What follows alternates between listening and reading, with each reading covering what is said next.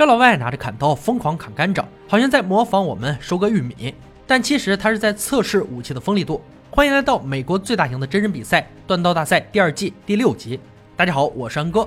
参赛选手要根据裁判给出题目，打造出相应的武器，然后完成各式各样的考核。冠军可以获得一万美金的奖励。大帅、老白、乐哥三位评委坐在评委席上，面露微笑。为什么微笑呢？因为本集迎来了女玩家凯莉。其余三位选手分别是李奇、乔许以及杰森。竞赛为三回合制，每回合淘汰一人，挺到最后的是为冠军，并取走一万美金的支票。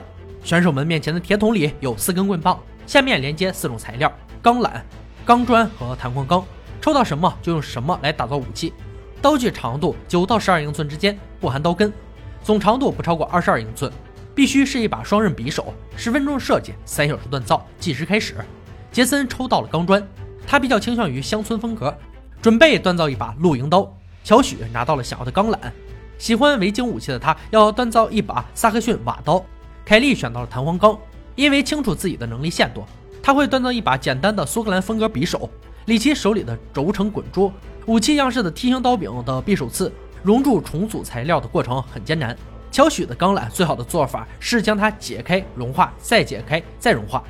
小许直接拉开钢坯的做法是不对的，也因此导致他落后别人四十多分钟。凯莉的做法是将弹簧钢加热后压平，也是评委不希望看到的做法。他的钢分量很足，切割一部分就够用，但他却将整块放进了熔炉，不明智。杰森的锻造材料是 W2 钢砖。很好的刃具钢，优势是无需重组锻造，劣势是分量不多，需要他精打细算。李奇没有将滚珠加热到足够温度便上了冲床，不过看上去这个方法挺奏效。钢铁的形状在按他的想法改变。乔许通过扭转熔钢，终于完成了钢缆的重铸，锻造钢坯的过程就要轻松多了。反观凯莉，则是遇到了困难，她的力气太小，解开并拉直弹簧钢几乎让她筋疲力尽。这还没完，等他意识到自己的钢铁含量太高时，才能体会到更深层次的绝望。希望别在铸刀具后才发现吧。乔许已经进入淬火环节，刀具没有应力破坏，且形状、长度和规格都正确。其他人的淬火工作也都还算顺利。随着裁判的一声令下，倒计时结束，杰森率先展示自己的武器，用 W2 钢砖锻造的露营刀，经典且简单的形状，稳健的锻造方式，还能保证在规定时间内完成，很出色的表现。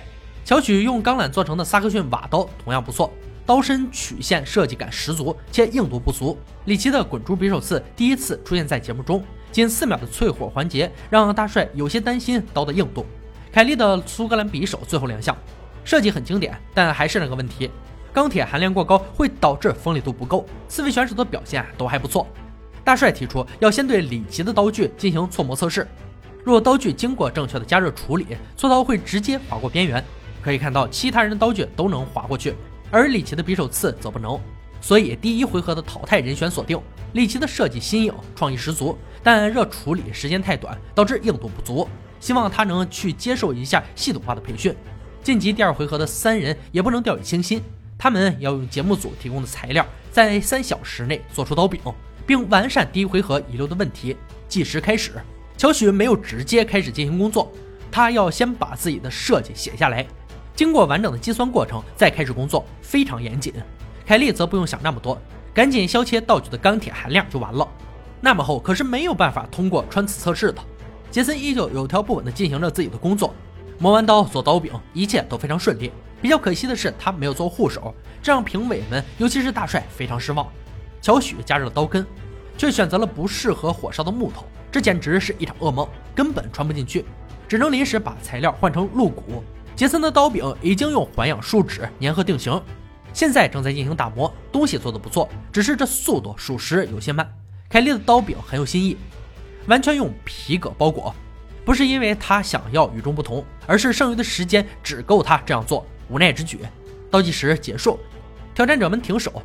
大帅将用刀具用力穿刺钢桶的盖子三次，以此来考验刀尖的强度、热处理和整体结构。杰森与凯莉的刀没有护手。所以会加上刀具制动器来测试。杰森的露营刀轻松刺过桶盖，刀尖刀刃完好无损。乔许的萨克逊瓦刀不甘示弱，三下穿刺后同样光亮如新。凯莉的苏格兰匕首最后登场，虽然没有护手和正规的握柄，但也算通过考验。下面将乐哥刺破麻袋来检查锋利度。杰森的匕首穿刺麻袋后轻松划开，乔许的匕首却在这一关卡了壳，刀刃没有顺利破开麻袋。相比之下，凯莉的匕首要好太多，有些沉重却也轻松破开麻袋。测试结束后，评委做出决定，本回合淘汰选手为凯莉，她的刀具的确通过了所有测试。但在穿刺钢筒时，刀尖不仅弯曲，前端也出现了轻微折断，并且这把匕首只能算是半成品。一系列无法忽略的问题导致他出局。女性瓦匠不常见，希望他能加强自己的能力吧。当场上只剩下两位选手时，说明决赛要来了。我们期许的神秘武器也终于亮相——科尔克开山刀，俗称尼泊尔军刀，是尼泊尔士兵使用的武器，在19世纪初的英尼战争中大放异彩。独特弯曲设计和刀具角度，让它能同时进行切割和砍剁，是《生化危机》系列中女主钟爱的武器。两名选手有五天的时间回家锻造，做出尼泊尔军刀，必须拥有这把武器的特点及完善功能。届时，评委们将通过一系列测试来决定冠军归属。那么，让我们开始吧。乔许自家的锻工坊没有冲床和动力锤，但这反让他信心倍增，自己拿手的锻造方式才是最好的锻造方式。计划用三种金属做这把刀：熟铁做刀背，软钢和碳钢做刀刃，让这把武器拥有更锋利的切削能力。粘合将是重中之重，乔许得加把劲儿了。另一半的杰森也感觉安心许多，自己的装备怎么耍怎么顺手。燃煤锻造炉还能更快加热钢铁，能让它的速度提升不少。杰森的特点主要突出一个稳，慢是慢了点，但绝不分工。用了整整一天的时间，乔许终于是完成了钢坯的粘合。剩下的时间足够他锻造刀具了，而杰森这边却破天荒的出了问题。他对尼泊尔军刀做了一些研究之后，发现自己的刀架的形状错了，这可有些致命。重新打造一把刀没有什么问题，难点在于对时间的安排。这一忙起来，错误频出，刀尖倾斜，刀身破裂，太难了。乔许也没好到哪去。敲打刀尖时，他发现金属间的接缝愈发明显，又来两锤子，竟然直接给敲开了。这一集的决赛还真是坎坷。难不成两位选手都要带着半成品回到赛场吗？并没有，他们还是做出了完整的尼泊尔军刀，完美的向观众们展现了一名刀匠的韧性。二人对成品感到很满意，两把开山刀的外观不相上下。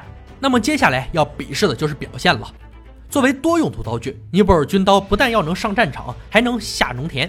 为了测试二人的作品强度，乐哥将用它们来劈砍甘蔗。杰森先上，伴随着乐哥一下下奋力挥出。挡住开山刀去路的甘蔗被一一斩断，刀刃没有出现任何缺口，但刀柄表面太过顺滑，有些不好抓握。总体来说表现不错。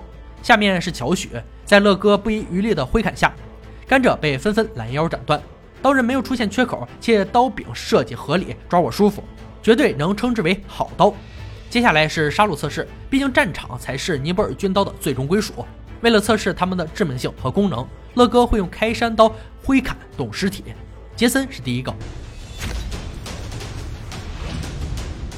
配合乐哥矫健的身手，开山刀划开猪肉，斩断大鱼，绝对具备杀伤力。稍作休息后，乔许的作品登场。和切削麻袋是一样，乔许的开山刀锋利度不足，甚至连鱼肉都没能彻底斩断。不过这种程度也足够杀戮了。测试过后，评委组将做出最终判决。杰森的刀身过重。刀柄在测试时出现裂缝，但没裂开。刀刃表现很好，足够锋利。乔许的刀有很强的平衡感，可惜刀刃锐利程度欠佳。二人各有优势，评委组再三思考，决定淘汰乔许。杀伤力始终是军用武器绕不开的点，尤其是对于科克尔开山刀这种大杀器来说，乔许始终存在打磨刀锋不足的问题，希望他能加以改进。杰森做了一把合格的好刀，作为奖励，他获得了冠军头衔，并且可以领走一万美金的支票。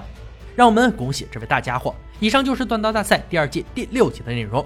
本集提到的科克尔开山刀，那可是鼎鼎有名了。